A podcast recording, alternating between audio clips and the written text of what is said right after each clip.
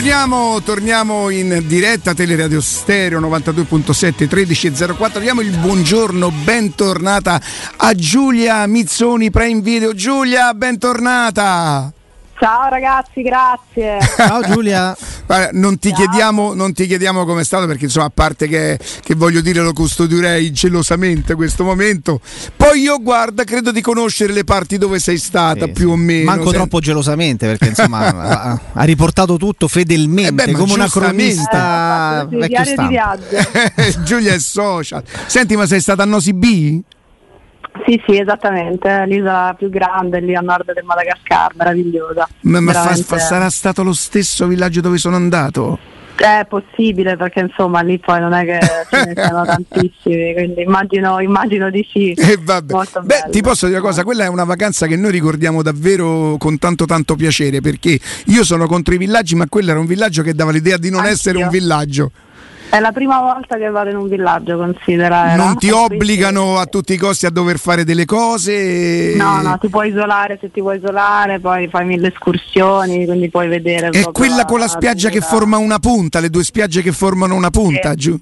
E allora è quello, dai, è quello. È quello. È quello lì, Avrei fatto lì. l'escursione, quella sul mare dove ti portano a quella spiaggia che, le, le, maree costruiscono. No, di Ranza. Vedi, sì, i nomi non me li ricordo, però. E va bene, mi fa estremamente piacere. Senti, Giù, sei andata via che si metteva. Non su... mi può lasciare un attimo. Ma veramente, cioè, governi, tu avrai detto, ma lasciatemi un attimo in pace, che, che state a combinare? Mamma mia, io da, da, lì comunque riuscivo a seguire, quindi insomma c'era dell'apprensione anche a diverse migliaia di chilometri di distanza. Però, Senti, insomma, ti ha colto di sorpresa questo 1-2? Vabbè, Mati ce lo sapevamo e tutto quanto. Di Bala tu lo, lo, avevi messo nel mirino prima che accadesse? Allora, se vi ricordate, io l'unica cosa che avevo detto era non so se sarà un colpo a livello, eh, ai tempi ancora si parlava di Cristiano, di Cristiano o di Dybala, ma mi aspetto una sorpresa da questa società. Questa è l'unica cosa della quale io non dico che avessi la certezza perché eh, la certezza non ce l'avevo, però la forte sensazione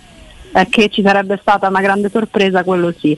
Quindi eh, che fosse poi proprio di Bala, devo dire, è stata forse anche oltre le aspettative, quello sicuramente, ma, ma che avrebbero fatto qualcosina di, di forte, eh, che avrebbe lasciato tutti a bocca aperta, questo sì me l'aspettavo, ve l'avevo detto, quindi sono molto contenta che poi eh, la scelta sia ricaduta su, questa, su, questo giocatore, con tutto che, perché poi uno le cose le dice e restano, ne avevamo parlato di Dybala e quello che mi eh, faceva riflettere poteva essere la, la, la questione sulle sue condizioni fisiche, su, su questa diciamo, tendenza, inclinazione verso, verso gli infortuni. Eh, questo rimane un punto di domanda sul quale ovviamente non, non possiamo essere eh, profeti. Speriamo di no, ecco, questa è l'unica cosa che, eh, che mi sento di dire perché per il resto, per il quanto riguarda il tipo di, di operazione e il valore eh, assoluto del giocatore, è, secondo me insomma, è veramente uno dei colpi più importanti della storia della Roma. Io mi sento onestamente di, di annoverarlo. Certo, senti Giulia, tu che il calcio internazionale lo respiri ad altissimi livelli proprio da, da vicino, secondo te Murigno, Di Bala, Matic, eh, Smalling, eh, eh, Spinazzola, Pellegrini, che impatto dà adesso la Roma a livello internazionale? No, cambia completamente dimensione secondo me, ma già, ripeto, il lavoro del cambiare dimensione dal punto di vista della mentalità e anche del messaggio che tu dai all'esterno per me è cominciato il 4 maggio 2021, l'ho, l'ho detto tante volte, per me Mourinho era il punto di partenza e sono felice eh, di, di, aver colto evidentemente quella che era anche un po' l'idea della, della proprietà della società. Uh, si, si, stava partendo da lì per cambiare proprio la dimensione, l'impatto, la percezione della Roma uh, in Italia ovviamente ma anche uh, all'estero, quindi tutti questi tasselli che si stanno aggiungendo. Non ultimo, e io continuo a dirlo, la, la vittoria della conference che pure non è la Champions League, sono tutti segnali che vanno in quella direzione, quindi per me si sta cercando di riportare la Roma lì dove i tifosi soprattutto meritano di, di, vederla secondo me. Magari non sarà un processo, ripeto, pronti via 1-2 e, e si va, ma la, la, quello che stiamo vedendo, ciò che si sta costruendo realmente, finalmente adesso, la parola progetto ha un valore reale secondo me, sì. va in quella direzione. Senti Giulia, qualche tempo fa mi era capitato, ma sai, tra le tante considerazioni buttiamo in mezzo tanto di quella roba, non è tanto per dire, lo avevamo detto, che io parlando con Jacopo e con Augusto avevo detto, non so se forse all'epoca c'eri pure tu, eh, lo facevamo nei nostri discorsi, forse la proprietà ha capito che è molto meno impossibile, molto meno lontano vincere in Italia, chiaramente che in Europa a grandi sì, livelli. Lo facevamo. Vedi, è possibile che loro abbiano detto, o sai che c'è, io con la Juve che sì, per carità si rinforza, ma che deve ripartire, con il Milan che ha vinto, ci mancherebbe, noi lì ci potremmo essere. Sì, sì, questo è un discorso che secondo me, eh, adesso ripeto, il, non so la tempistica quale possa essere perché poi su un campionato sul, eh, intero ci sono veramente tantissime variabili, non ultimi anche gli impegni europei che secondo me vanno onorati tassativamente qualsiasi ci siano e la vittoria in Conference League è stata secondo me una dimostrazione di maturità da questo punto di vista enorme, figuriamoci se questo discorso non si può fare eh, con, con, l'Europa League, anzi ancora di più. Quindi anche queste poi sono tutte eh, variabili che ti incidono su, sul percorso in campionato, però la costruzione di una squadra fatta anche per avere dei ricambi, fatta per eh, poter appunto dire la propria in varie competizioni, eh, chiaramente cambia anche da questo punto di vista e quindi anche solo riferito al campionato la dimensione della Roma. Io ripeto, non so eh, se loro vogliano fare un reale all-in su questa stagione per quel che riguarda il campionato, però è un discorso che secondo me non fa, non fa, una piega il provare a prendere anche giocatori che davvero possono fare la differenza nel nostro campionato, Di Bala è uno di questi, vediamo come va la questione con Vainaldum, eh, però è un, è un, discorso che secondo me ha senso e che eh, veramente aggiungerebbe un, un valore eh, enorme sia al lavoro della società che appunto al percorso di, di questa squadra. Sarebbe, cioè, l'abitudine veramente a tornare a vincere è quello che poi rende grandi le società. Abbiamo fatto tante volte il il discorso sul Real Madrid, su queste squadre che poi ca- ti cambia proprio la vita anche eh, nelle competizioni più importanti, nelle partite più tese, nelle partite più difficili, poi si, si inizia a respirare un'aria eh, che è magica, che è diversa. E ci vuole tempo chiaramente per costruire questo.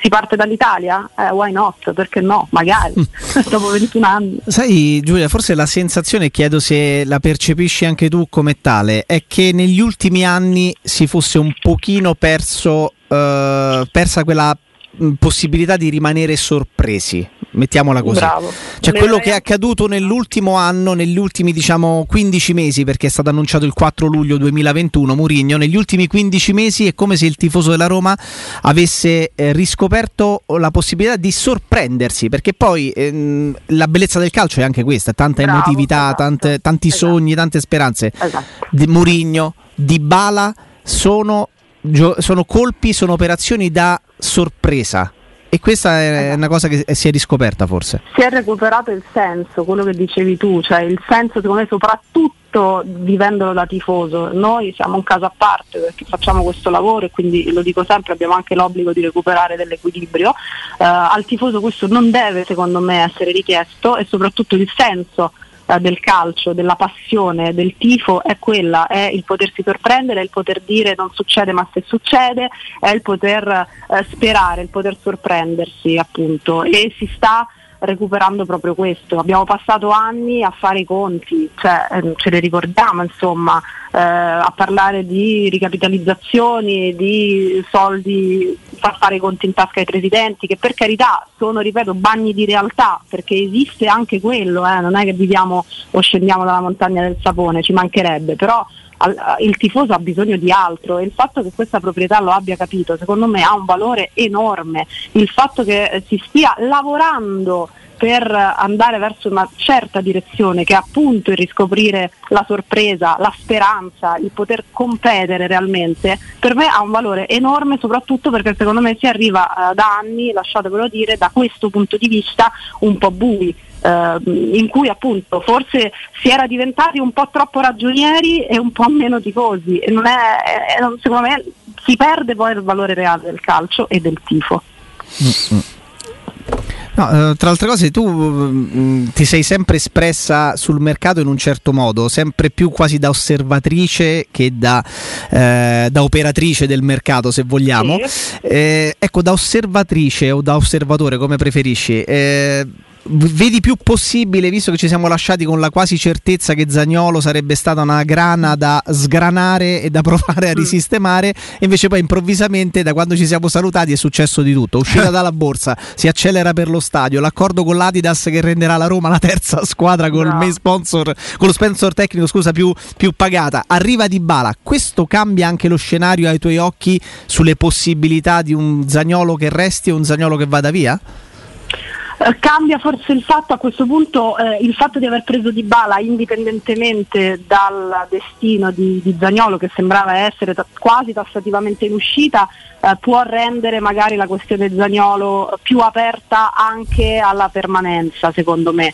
Eh, però la sensazione che io ho sinceramente è che la Roma in qualche modo si parla adesso anche addirittura di prestiti con obbligo eh, per quel che riguarda Zagnolo eh, voglia apputire chiamiamolo così, il colpo che dal punto di vista economico chiaramente è forte per l'ingaggio di, di Dybala, perché è vero che tu da, per il cartellino eh, te la sei cavata, però l'ingaggio è un ingaggio comunque molto, molto pesante ed è questo il motivo per il quale la Roma voleva cedere evidentemente un pezzo pesante e, e lì si andava su Zagnolo inevitabilmente per prenderlo, poi evidentemente un po' la pressione di Mourinho, un po' l'occasione da non farsi scappare, eh, Dybala è arrivato in ogni caso.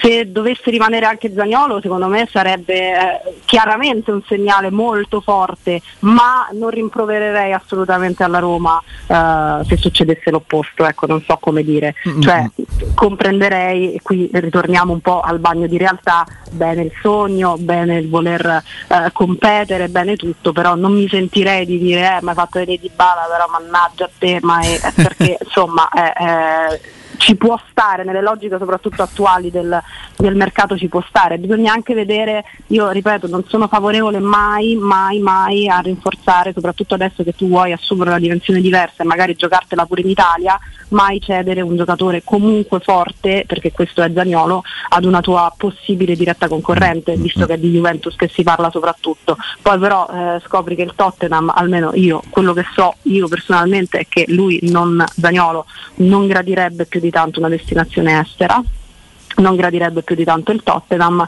eh, poi chiaramente devi fare i conti anche con quello, col giocatore, col suo entourage, con quello che vuole fare lui. A me non piace mai però, rinforzare una diretta concorrente con un giocatore che peraltro è, è giovane, certo. però ripeto, ci sono poi delle logiche di mercato, un po' B-Major eh, in questi casi. Allora, il passaggio probabilmente lo snodo è quello che hai detto poco fa, competere in Italia, che peraltro è un concetto che mi sembra da queste parti qualcuno che si chiama Riccardo sì, che, vabbè, ma che eh, aveva già espresso tempo, no, come sensazione che forse si volesse provare a fare una roba del genere, perché mentre mm. la Juventus eravamo tutti d'accordo avrebbe ufficializzato di lì a qualche settimana forse eh, Pogba e Di Maria, ma nessuno ha mai avuto il dubbio che questo accadesse, mentre l'Inter faceva rientrare Lukaku e si accaparrava Mkhitaryan lasciato andare dalla Roma, sembrava che i giallorossi fossero lì alla finestra e si fossero messi dentro soltanto l'anziano Matic. Eh, eh, sì. Prendere Di Bala e avere diciamo un ottimismo importante nei confronti di Wijnaldum. Cioè quello che noi osservavamo fare sapientemente anche con i parametri zero con i prestiti eh, di giocatori importanti da quelle due squadre improvvisamente nell'arco di un paio di settimane è diventato il modus operandi anche della Roma cioè in due settimane la Roma si è rimessa completamente in scia e in pari con queste due squadre che guardavamo come per dire sì, non spendono una lira, però intanto Lukaku e Mkhitaryan, Pogba certo. e Di Maria. E la Roma mi sa che senza spendere una, lira, una lira fa, fa Matic di Bala e Wijnaldum, cioè nel senso Esattamente, no? esattamente. Questo eh, ripeto, ripeto, è proprio quel, quel, messaggio lì, quel segnale lì, la direzione che tu vuoi prendere. Cioè io quello che mi auguro, ripeto, non possiamo eh, mettere eh, la, la mano sul fuoco che che la Roma riuscirà addirittura io non metto la mano sul fuoco che possa realmente poi competere per quella cosa lì che non la nomino nemmeno. Quella cosa eh, lì è eh, bellissima comunque, sì. Eh, sì, a me non mi piace. È l'equivalente del trucche e trucche, ah. penso che fosse. Eh. Sì, eh.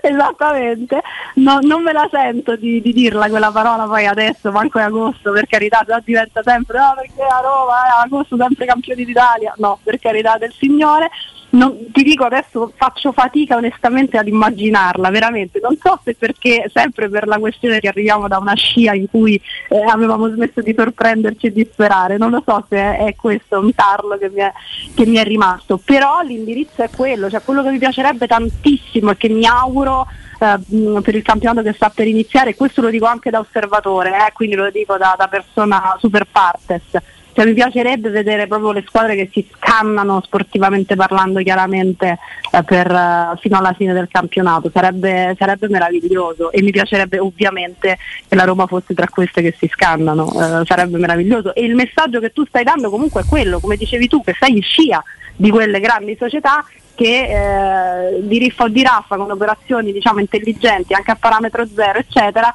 stanno cercando di fare il famoso instant team. Eh, tu sei abbastanza, secondo me, su quella scia lì.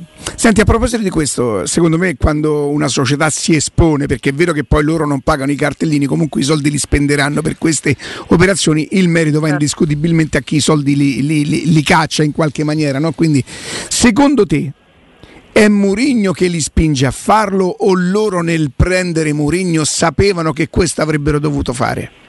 La seconda, secondo me. Perché non prendi Murigno per fare la squadra di giovani talenti di 20 anni, quantomeno eh, tutta eh, composta da giovani talenti di 20 anni. Non prendi Murigno se già non sai eh, che, che, dovrai necessariamente andare in quella direzione perché sarà lui a portartici, sei quasi da quel punto di vista tu che ti affidi un po' alla gestione Murigno anche e soprattutto dal punto di vista del mercato. Poi chiaramente ci si dovrà venire incontro perché qualsiasi allenatore fosse per lui sarebbe una squadra con 20 eh, campioni. Questo ovviamente non è possibile, però io penso che sia la seconda, cioè loro prendono Murigno per iniziare da lì e dire con te diamo una nuova dimensione anche facendo, affidandoci a te. Poi questa per l'allenatore, attenzione, può essere anche un'arma a doppio taglio, eh perché eh, poi dopo eh, un, allenatore che si prende la responsabilità di incidere così tanto sulle scelte di, di, mercato col portafogli del presidente chiaramente ha anche una bella responsabilità, ma conoscendo Mourinho non penso assolutamente che questo lo terrorizzi, anzi. No, no, no, direi, direi proprio di no. Eh, tu credi alla coesistenza, parliamo di calcio, eh, sì. alla, alla, coesistenza quindi contemporaneamente in campo di Dybala, Zagnolo, di Wijnaldum, di Matic, di Pellegrini, di Ebra? Abram? Cioè la Roma può sì. permettersi una roba del genere sposando la filosofia con questi giocatori puntiamo a farne uno più degli avversari? Oppure è un po' azzardata? Allora, eh, togliendo appunto la questione economica e parlando soltanto di calcio, di tattica, di possibilità in campo, io sono sempre dell'idea che se tu costruisci una squadra scegliendoti i giocatori, ritenendoli quindi giocatori forti, il modo per farli convivere li trovi. Non ci dimentichiamo anche che non è che devono essere per forza tutti eh, stratitolari eh, e giocarsi tutte le partite. Cioè, un giocatore come Vainaldum, eh, io vabbè, mi sono andata a vedere anche un po' a rispolverare eh, i numeri della passata stagione, ne ha giocate parecchie, eh, devo dire, la, la, passata stagione. Adesso sì, ok sì. che il PSG lo ritiene un, un, esubero, ma le sue 31 partite, seppure non tutte da titolari, ma più della metà se non sbaglio, le ha, le ha giocate eh, da, da titolare, quindi è uno che si può candidare tranquillamente a giocare da titolare però io penso che se hai una squadra forte il modo per, per, per far convivere determinati giocatori eh, lo trovi sempre sapendo che poi magari c'è qualcuno che si deve sudare la maglia, chi, chi io non lo so, però anche creare questo tipo di competizione secondo me fa parte sempre di quello step in più che tu devi fare per rendere la Roma una squadra di un certo livello, di una certa dimensione. Cioè, se no il Liverpool non esisterebbe. Certo. E con lei non esisterebbero i trofei che vince, eh, eccetera, eccetera. Quindi non, per me nel momento in cui si decide di fare una scelta di questo tipo, eh, addirittura magari di tenere Zagnolo, Dio volesse, eh, dopodiché eh, non, non, credo sia un problema, non deve essere un problema, eh, perché se no eh, torniamo indietro a quel punto. Eh, tra, tra, l'altro, un'altra cosa che mi fa, che mi fa sem- sorridere pensando a questa campagna acquisti, ammesso che arrivi Wijnaldum, è che eh, si stia puntando ad andare eh, dritti all'obiettivo in maniera totalmente come dire focata, focata sì, eh? cioè nel senso la, la Ro- alla Roma manca, mancano i gol degli attaccanti perché si è detto sì. questo no? a parte Ebram chi segna chi segna e così vai a prendere di bala, uno che capita là di passaggio. Eh, ti manca un giocatore con fantasia, con grande qualità e anche ti mancano i gol del, dei centrocampisti perché perdendo no. Mkhitaryan eh, e chi vai a prendere Wijnaldum che è una mezzala che in carriera ha fatto 145 gol. Vabbè, 100... Sì, sì, cioè, cioè, nel senso è, è, sono chirurgi, stanno facendo delle cose Bravo, chirurgiche esatto. Eh, e di alto livello, quindi questo ti fa pensare che riusciresti probabilmente se arrivasse anche Wijnaldum a coprire le, le, le, le lacune che avevi tecniche l'anno scorso e lo faresti con dei giocatori top.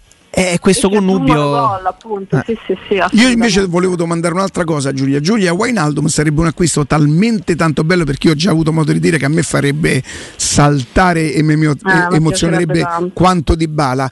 È talmente tanto bello al punto da non consentirti neanche la domanda tipo: ma sarebbe lui il centrocampista? Cioè, chi se ne frega? Intanto piamo, lo dici te. Ma sarebbe lui il centrocampista titolare? No, no, no, no nel senso dire. che forse vicino a Matic per servirebbe, qualcuno dice, dice servirebbe un giocatore perché lui è molto propende ad andare, no? il fatto sì, che abbia fatto andare, 100 certo. Dice forse a quel punto, visto che c'è Di Bala, Pellegrini, fo- ancora Zagnolo e tutto quanto, servirebbe... Che un po' sbilanciato. Però io per esempio penso, chi se ne frega, intanto prendiamolo, poi troveremo il modo... Che, è quello che dicevo prima, cioè eh, su questo poi dal punto di vista tattico... Eh, sicuramente puoi rischiare qualcosina di questo abbiamo visto anche la passata stagione e non avevi giocatori del livello di Dybala o del livello di, eh, di Vainaldum, ma qualcosina eh, abbiamo visto dei problemi, un po' de- delle sofferenze della Roma da quel punto di vista che a volte è apparsa soprattutto nella prima parte di stagione, magari eh, un, po', un, po', in sofferenza da quel punto di vista. Però è vero anche che prendi dei giocatori con una dimensione internazionale eh, questo significa anche più esperienza, questo significa anche leggere i momenti della partita, sembrano cavolate, sembrano banalità, ma non lo sono. Al di là delle caratteristiche insite in ogni giocatore, quello si stacca, quello si inserisce, quello è più propenso ad andare avanti, eh, poi c'è anche una questione eh, di esperienza e di mentalità che secondo me fa tutta la differenza del mondo, soprattutto in una squadra come la Roma che secondo me è mancata un pochino negli, anni, negli ultimi anni da questo punto di vista, nei suoi singoli, nei suoi rappresentanti di reparto, diciamo così. Eh, quindi mh, mm, non lo so, io non riesco a essere spaventata da questo. Mm, e, e ripeto, si deve trovare una quadra pensando anche che non è che tutte le partite puoi far giocare tutti quanti insieme, questo eh, io penso che sia, sia un concetto dal quale partire con grande serenità, spero che la stessa serenità ce l'abbiano poi eventualmente i giocatori che a volte si dovranno accomodare e casomai Chiaro. entrare in corsa. Sai, più di una volta Giulia ci siamo interrogati su cosa servisse alla Roma eh, e se bastasse alla Roma l'inne- l'innesto di un giocatore importante per farle colmare il gap che aveva accusato dal quarto posto, il terzo, il secondo, il primo ci mancherebbe. E si diceva, certo è complicato che pur mettendo dentro un giocatore di spessore tu riesca ad andare a colmare quei 7 punti col quarto posto, 16 col mhm. terzo, mm-hmm. eccetera. Matic, ok, più di Bala e forse Wijnaldum quanto accorciano il gap e quanto proiettano in avanti secondo te in termini di previsioni di posizioni proprio nella, nelle gerarchie del campionato con la Roma che partiva sesta a un punto dal quinto posto?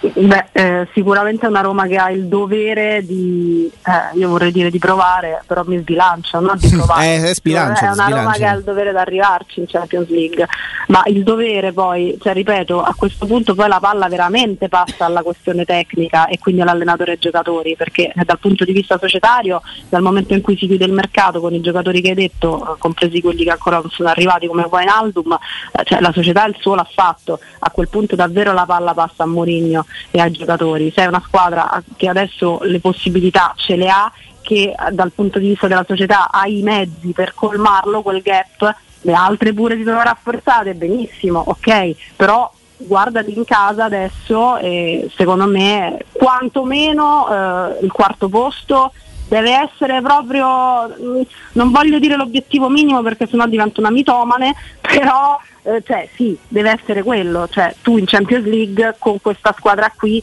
hai il dovere proprio fino all'ultimo di essere, di essere lì. Eh, ripeto, non mi sbilancio su altro perché poi ci sono le variabili, ci sono le altre competizioni e ci sono le altre squadre e questo veramente è, per me su, sul campionato ci sono troppe cose che si devono incrociare, quindi non, per me al di là di dire sì questa è la più forte sulla carta, questa è subito dopo, questa magari è, è impossibile pronosticare eh, la vittoria del campionato a parte le quattro squadre che tu magari sai che sono le più forti ovviamente, ma sulla Champions eh, per me a questo punto hai proprio il dovere morale di arrivarci perché la squadra ti è stata costruita ovviamente, mi pare evidente che l'obiettivo sia questo, riportarti in alto a livello internazionale. E quindi tu devi onorare questo tipo di lavoro. D'accordo. Giulia, d'accordo. grazie, grazie, noi Grazie ci a voi, sentiremo ragazzi. ancora domani e comunque bentornata. Grazie, grazie mille. Salutiamo e ringraziamo Ciao, Giulia Giulia. Mizzoni Prime Video.